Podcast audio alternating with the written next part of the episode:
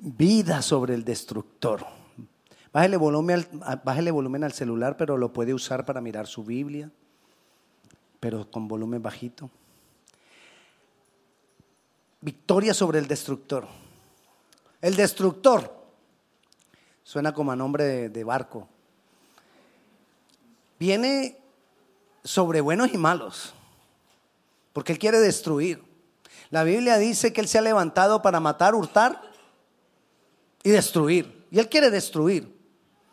Y digo que viene sobre malos y también sobre los buenos. En, la antigüedad recuerde que cuando el corazón de Faraón se endureció, vino destrucción sobre los primogénitos. ¿Lo recuerda? Porque el corazón de Faraón se endureció. Pero si nosotros estudiamos la historia del pueblo de Dios, del pueblo santo de Dios, muchas veces vino destrucción sobre ellos porque ellos también endurecieron su corazón. O sea, cuando endurecemos nuestro corazón, el destructor tiene entrada, hay una puerta abierta y él se mete a tratar de destruirnos. Jesús venció al destructor. De todas las maneras. Pero la victoria de Jesucristo o Él venció al destructor a través de un proceso. No fue que de repente me vinieron, me, mataron, Jesús, me crucificaron y vencí. No, fue un proceso. Porque Él se, se enfrentó varias veces con el diablo. Yo sé que ya les he dicho eso, o lo que les voy a decir, y, o quizás usted ya lo sabe. Pero nosotros aprendemos a través de la repetición. Eh, usted le dice al niño, lávese los dientes, y una vez le dijo y ya con eso tuvo para lavarse los dientes toda la vida. No, eso es dele y dele, lave los dientes, lave los dientes, hasta que ya es, todavía es viejo y uno, hey, bueno, así pasa. Entonces yo le repito y le repito y le repito y le voy a repetir esto. Jesús se encontró cara a cara con el diablo.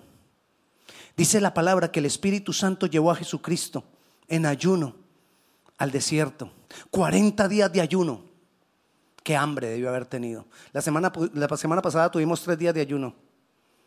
Qué hambre. Él tuvo 40. Y eso que muchos de nosotros el ayuno eh, lo hacemos un día y rompemos en la noche, hacemos otro día, rompemos en la noche. No, él fueron 40 días. Una de las cosas más importantes de la doctrina cristiana, de lo que nosotros creemos y de lo que nosotros somos, es que Jesús es Dios. Entonces el diablo en el desierto le dice, si tú eres hijo de Dios, dile a estas piedras que se conviertan en pan. Porque como él tenía hambre. Y Jesús le respondió con las escrituras y le dijo, escrito está. Esto es la primera, el primer arma en el proceso de victoria de Jesús. ¿Cuál? La palabra las escrituras. Y él le dijo, escrito está, no solo de pan vivirá el hombre. Entonces el diablo atrevido vuelve y lo tienta con otra cosa. Y le muestra todos los reinos del mundo y le dice, mira, te muestro todos los reinos que a mí me han sido dados. Si postrado me adorares, te los entrego. Y Jesús le respondió también con las escrituras. Y le, y le dijo, escrito está, solo a tu Dios adorarás.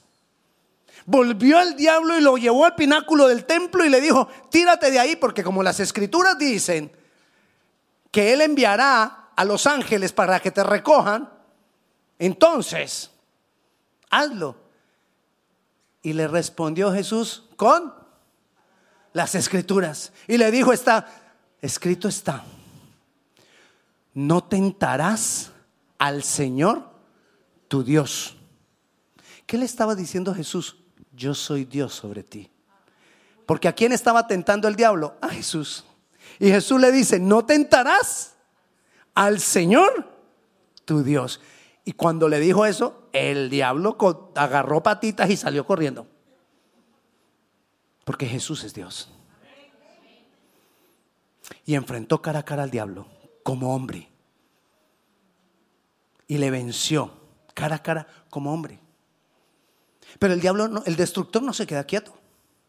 El destructor siguió buscando la manera de tentar a Jesús. y sigue buscando la manera de tentarnos a nosotros. Y la noche anterior a que Jesús fuera muerto, Jesús estaba en el Getsemaní. Y mire lo que vive Jesús en el Getsemaní. Vayamos a Lucas, capítulo 22. Dice el versículo 40. Ya vimos cuál fue la primera arma de Jesús, la palabra. ¿Cuál? La palabra, las escrituras. Escrito está. Fue parte del proceso con el cual él tuvo victoria. Ahora dice, versículo 40 de Lucas 22, cuando llegó a aquel lugar les dijo, orad para que no entréis en tentación. ¿Qué les dijo que era necesario a los discípulos? Bueno. Y él se apartó de ellos a distancia como de un tiro de piedra y puesto de rodillas. ¿Qué hizo? Y era Dios. Pero necesitó orar. Porque era hombre.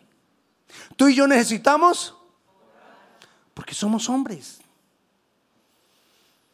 42 diciendo, Padre, si quieres pasa de mí esta copa, pero no se haga mi voluntad, sino la tuya. ¿Qué le dijo? Padre, si quieres pasa de mí esta copa. Como quien dice, ay, yo no quisiera vivir esto que me va a tocar vivir mañana. Él sabía lo que le esperaba el otro día. Él sabía lo que, le iba, lo que iba a doler en su cuerpo carnal. Y entonces él le dice, Padre, si quieres pasa de mí esta copa, pero no se haga mi voluntad, sino la tuya. Aquí encontramos dos cosas. Una, ¿recuerda el primer arma? Palabra. Luego vemos que aquel que le dijo a los discípulos, orad. ¿Y qué hizo él? Oró. La oración. Y tercero, dijo, no se haga mi voluntad, sino la tuya. Obediencia. Podemos decirle para que a usted le quede grabado, po, Dígale que está a su lado, po. Con doble O, po. Palabra, oración y obediencia. Fue el proceso con el cual Jesús comenzó a vencer al enemigo. Aquí nos dice, ah, pero sigamos, sigamos leyendo. Y se le apareció un ángel del cielo para fortalecerle. Y que estando en agonía, lo que estaba viviendo Jesús ahí era una agonía, era un desespero, es algo muy fuerte. Es más, dicen los psicólogos que hay algunas personas que cuando están viviendo algo muy fuerte en su ser interior, empiezan a reventarse los vasos sanguíneos y empiezan a sudar como sangre. Mire lo que dice acá. Y estando en agonía, oraba más intensamente y era su sudor como grandes gotas de sangre que caían hasta la tierra. Tenía una presión terrible Jesús por lo que le iba a pasar. Sin embargo, él dijo, no se haga mi voluntad, sino la tuya.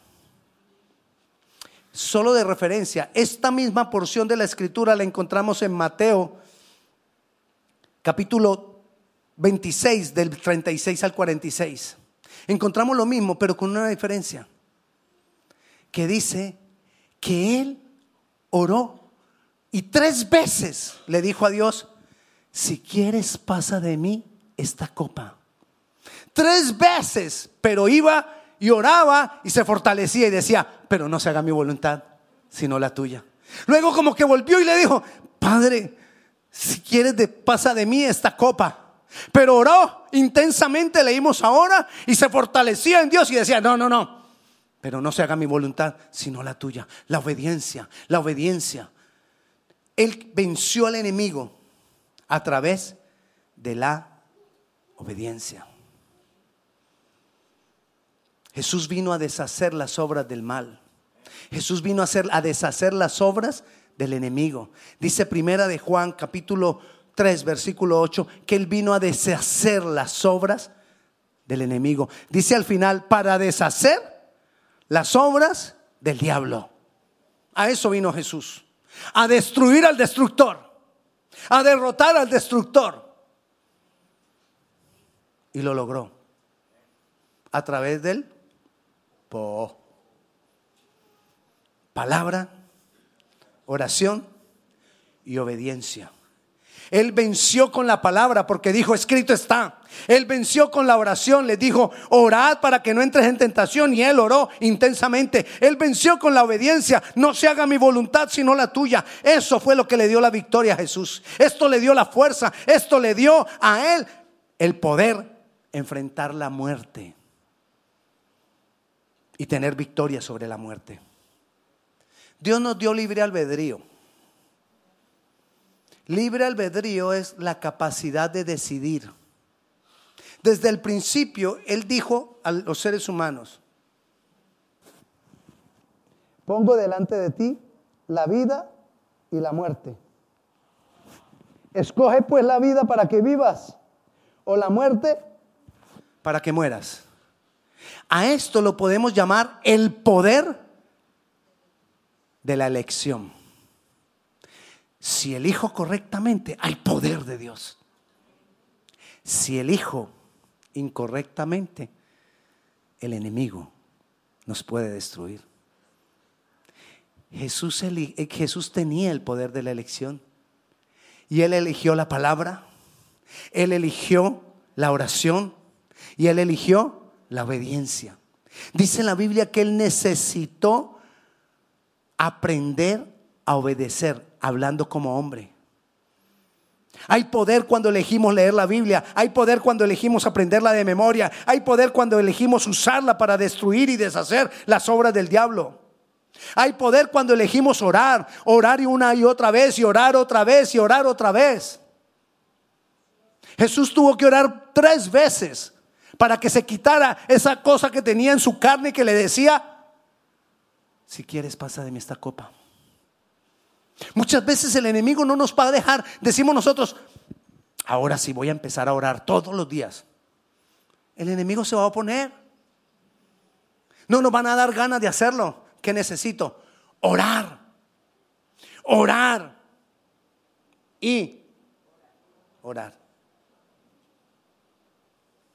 Pero nosotros muchas veces estamos en una situación difícil y oramos la primera vez y después ya empezamos a decir, no, Dios no me responde.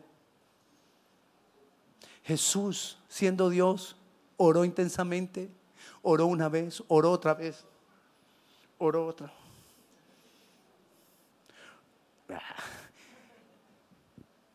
Nosotros con la primera dejamos de orar y a veces ni siquiera comenzamos con la primera a orar, sino que nos dejamos, nos dejamos vencer por el enemigo.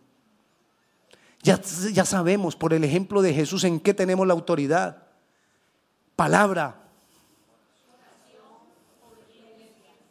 Ahí tenemos la victoria. Hay poder cuando elegimos orar. Hay poder cuando decidimos obedecer. La mente nos va a decir que no obedezcamos. La mente va a empezar, la mente va a empezar a decir, no, yo no estoy de acuerdo. La mente va a empezar a decirte, a mí me parece que la mente nos va a empezar a hacer a, levantar argumentos. Pero en eso no estoy de acuerdo. En eso a mí no me parece. Y en esos argumentos que levantamos no hay poder. El poder está en la obediencia. La victoria está en la obediencia. La palabra, la oración y la obediencia prepararon a Jesús para enfrentar la muerte. Ese era el propósito de Dios, enfrentar la muerte. Tú y yo tenemos un propósito en Dios. Tú y yo tenemos un llamado en Dios. Cada uno de nosotros tenemos un servicio para darle a Dios. Y el enemigo lo va a querer impedir. El enemigo lo va a querer destruir. Y yo me tengo que parar con la palabra, la oración y la obediencia, porque eso es lo que me prepara para hacer la voluntad de Dios, eso es lo que me prepara para cumplir el propósito en Dios. Y así como Jesús lo alcanzó, nosotros lo alcanzamos cuando decidimos correctamente. Palabra, oración y obediencia nos prepara para el llamado, nos prepara para cumplir el propósito, nos prepara para vivir la vida que Dios quiere que vivamos. Hermano, la vida se nos está acabando. Si no mires en el espejo. Yo me miro cada mañana y digo, uy Señor, se va yendo la juventud. Y a rato no sé, por rato me quito los lentes igual, no pasa nada y me los pongo y me voy igual.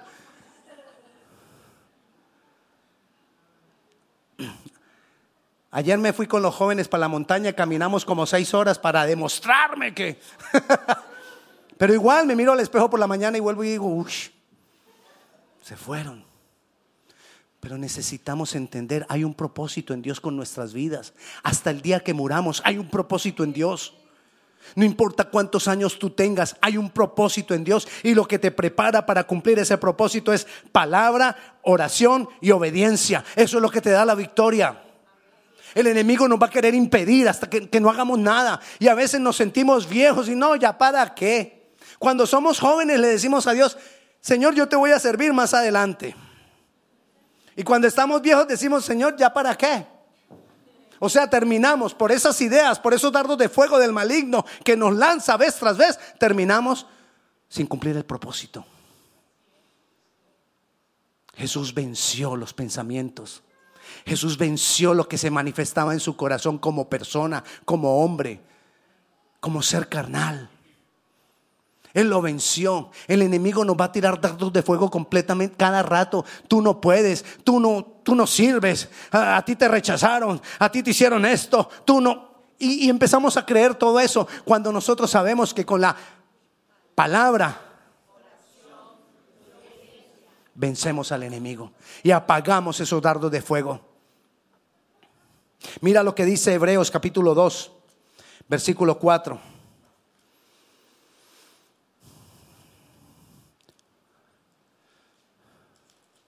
Hebreos 2.4 dice así.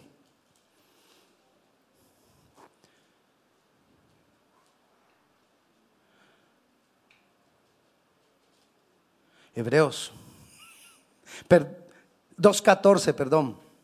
Dice así. Así que por cuanto los hijos participaron de carne y sangre, pare ahí. Por cuanto los hijos participaron de carne y sangre. Esto quiere decir que nosotros los hijos tenemos carne y adentro sangre, es decir, tenemos un cuerpo carnal. Entonces dice, por cuanto nosotros tenemos un cuerpo como este, Él también participó de lo mismo. Es decir, Él tomó este tipo de cuerpo, Jesús siendo Dios, para destruir por medio de la muerte decir, Jesús se tuvo que hacer hombre, meterse en un cuerpo de estos para poder enfrentar la muerte. Porque Él como Dios no iba a morir. Dios no muere. Dios es Dios. Y entonces para poder enfrentar la muerte se tenía que meter en un carrito de estos.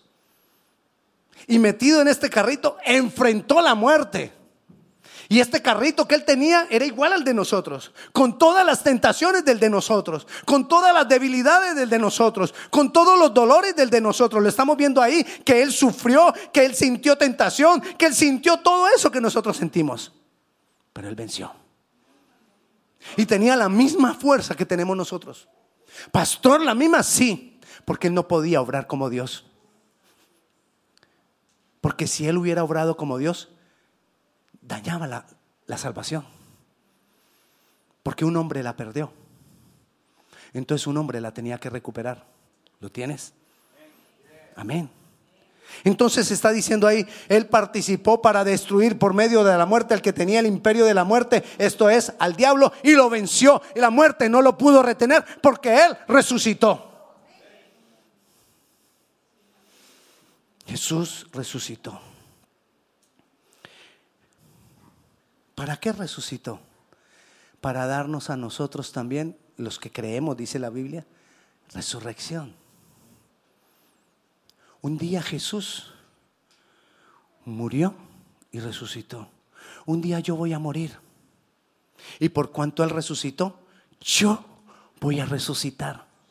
A Jesús no lo pudo retener la muerte. Y el día que yo muera, a mí tampoco me va a retener la muerte porque Él lo prometió. Y la Biblia dice que Él es el primogénito de los que resucitaron. Y si hay primogénito, hay otros después. Y uno de esos después somos los que creemos. Soy yo. Eres tú. Si has creído. Si has creído que Jesús es Dios, si has creído que Jesús resucitó, Jesús resucitó.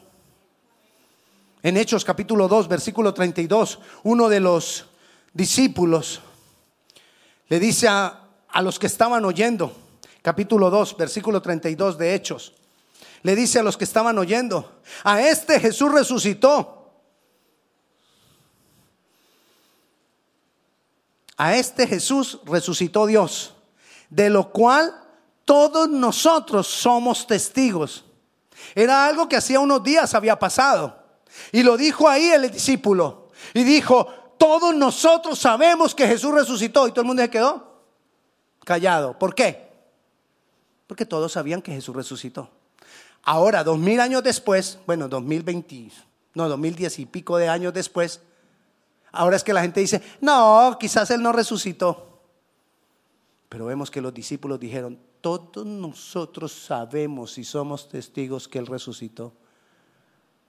Y la Biblia nos muestra más de 500 personas a las cuales Jesús se presentó resucitado, dando testimonio que Él resucitó. Y yo creo que Él resucitó. Y la Biblia dice, bienaventurados los que creen sin necesitar una demostración. Bienaventurados los que creen sin necesidad de una señal. Nosotros creemos solo porque lo dicen las escrituras, yo lo creo. Y Jesús resucitó y yo lo creo. Y por cuanto Él resucitó, yo voy a resucitar. La muerte no me va a detener, porque Cristo murió por mis pecados, venció la muerte, la enfrentó, pero la muerte no lo pudo detener y Jesús resucitó. Y si Jesús venció, yo como discípulo, yo como hijo de Jesús, voy a vencer al destructor. Y no solamente para resurrección, lo voy a vencer aquí en esta vida. Él se levanta vez tras vez contra nosotros, pero lo voy a vencer. ¿Y tú? Bien, gracias, pastor. ¿Y tú? Tienes que levantarte para vencer al destructor. Así como Jesús lo venció. Dice la palabra que es a los que creemos. Nosotros podemos destruir al destructor. Hay victoria para nosotros. Cuando nosotros creemos en Jesús como Dios, cuando nosotros creemos en la victoria que Él tuvo, nosotros también tenemos esa victoria. Nosotros también tenemos esa autoridad. Nosotros también tenemos ese poder.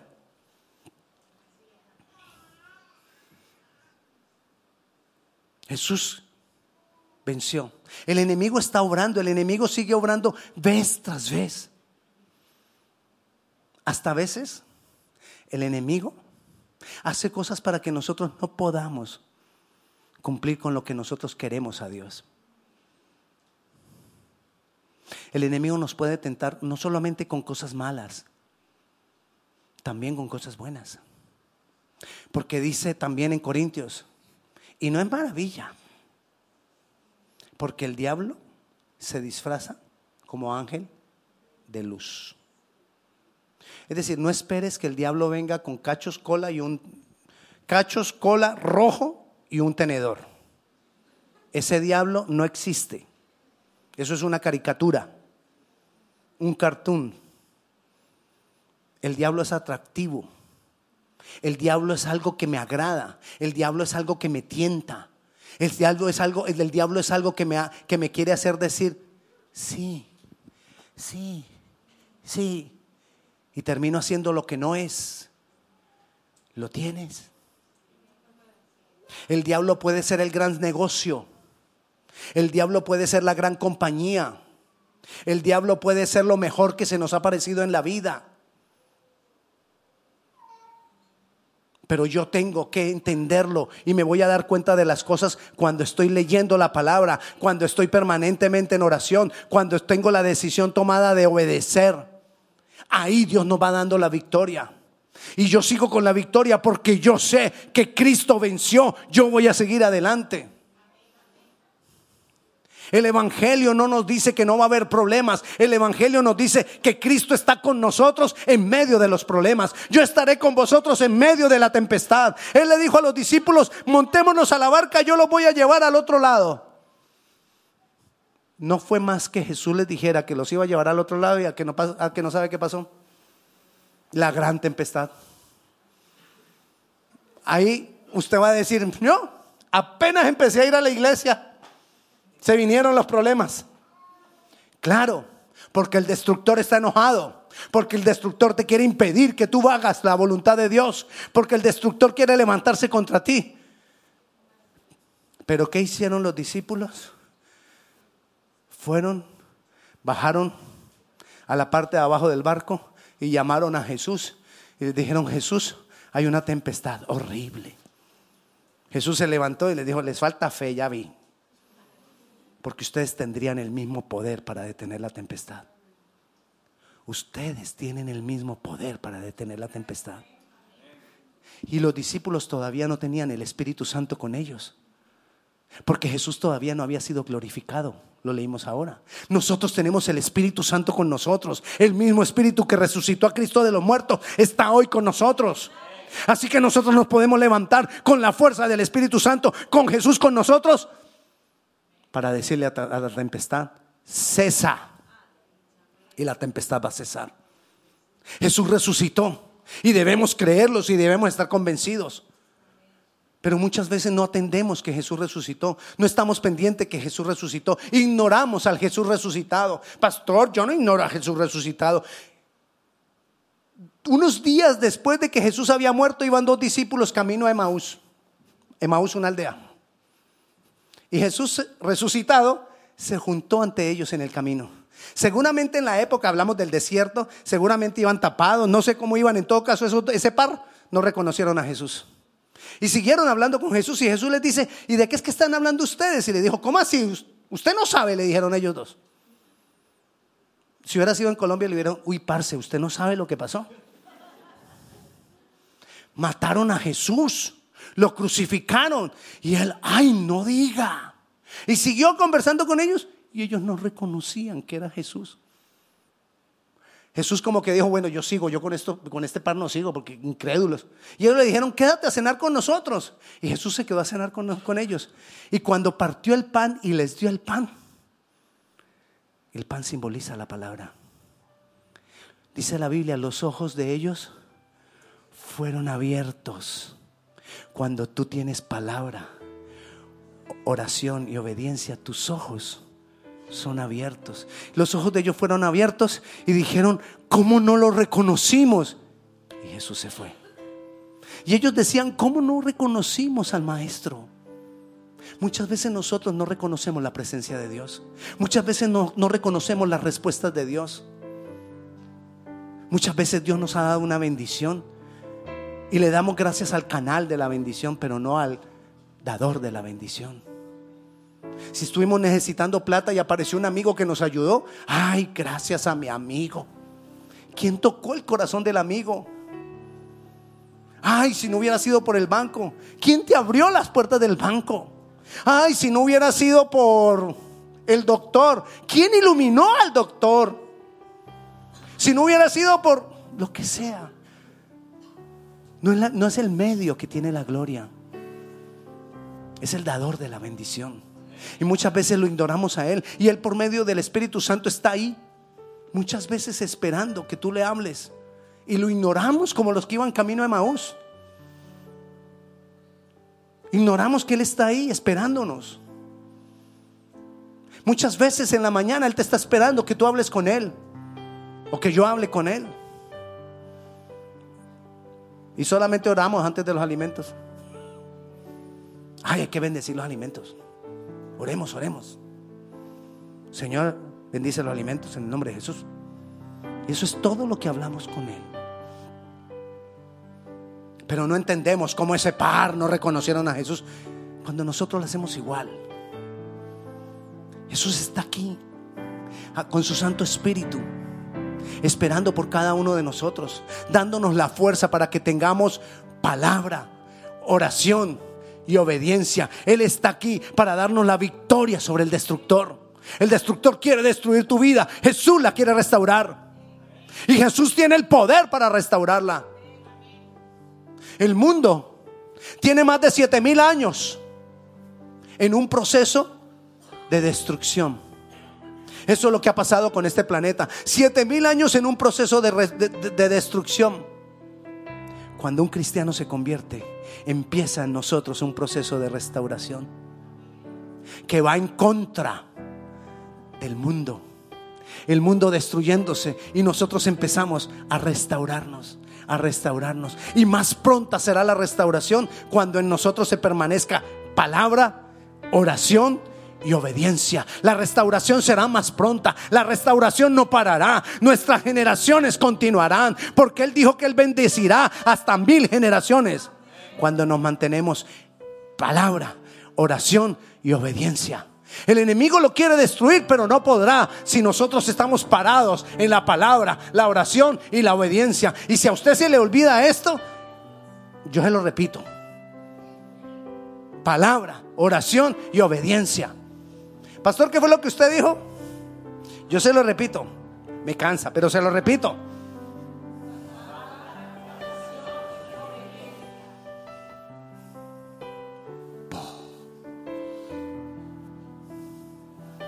Cristo resucitó. Las grandes verdades del cristianismo. Jesús es Dios. Jesús murió por nuestros pecados y Jesús resucitó para darnos vida eterna. Lo tenemos todo y tenemos al Espíritu Santo. ¿Qué más quieres? Solo te falta una cosa. Palabra, oración y obediencia. Yo te invito que, de acuerdo a lo que Dios te ha hablado hoy, así le hablemos al Señor.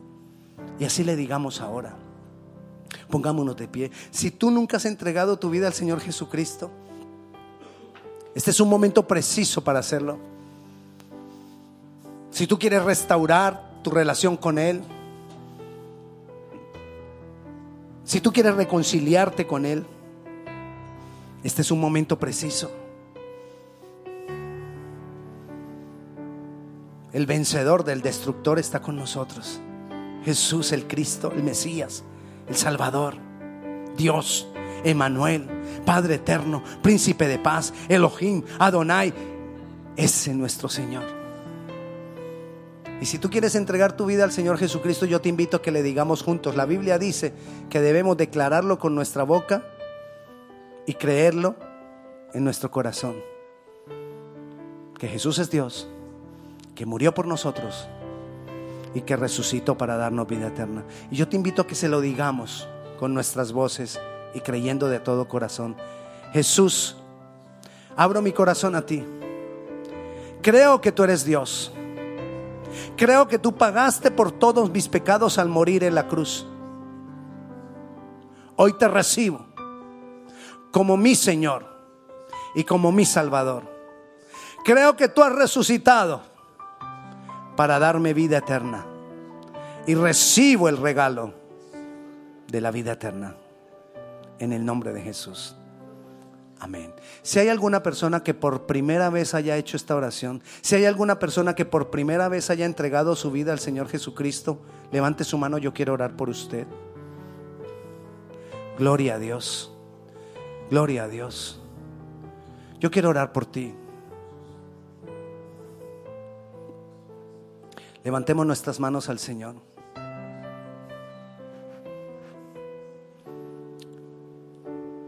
Padre Celestial, yo te doy gracias, Señor,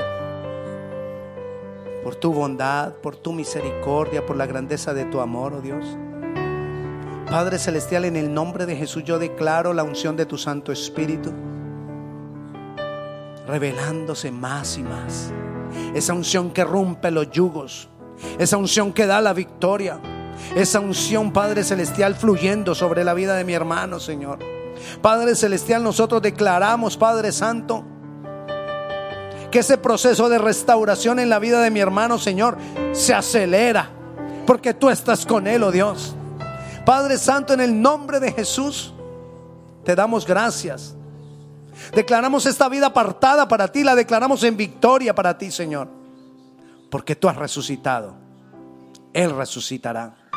Porque tú tuviste la victoria, Él tiene la victoria. Y te damos gracias en el nombre de Jesús. Amén.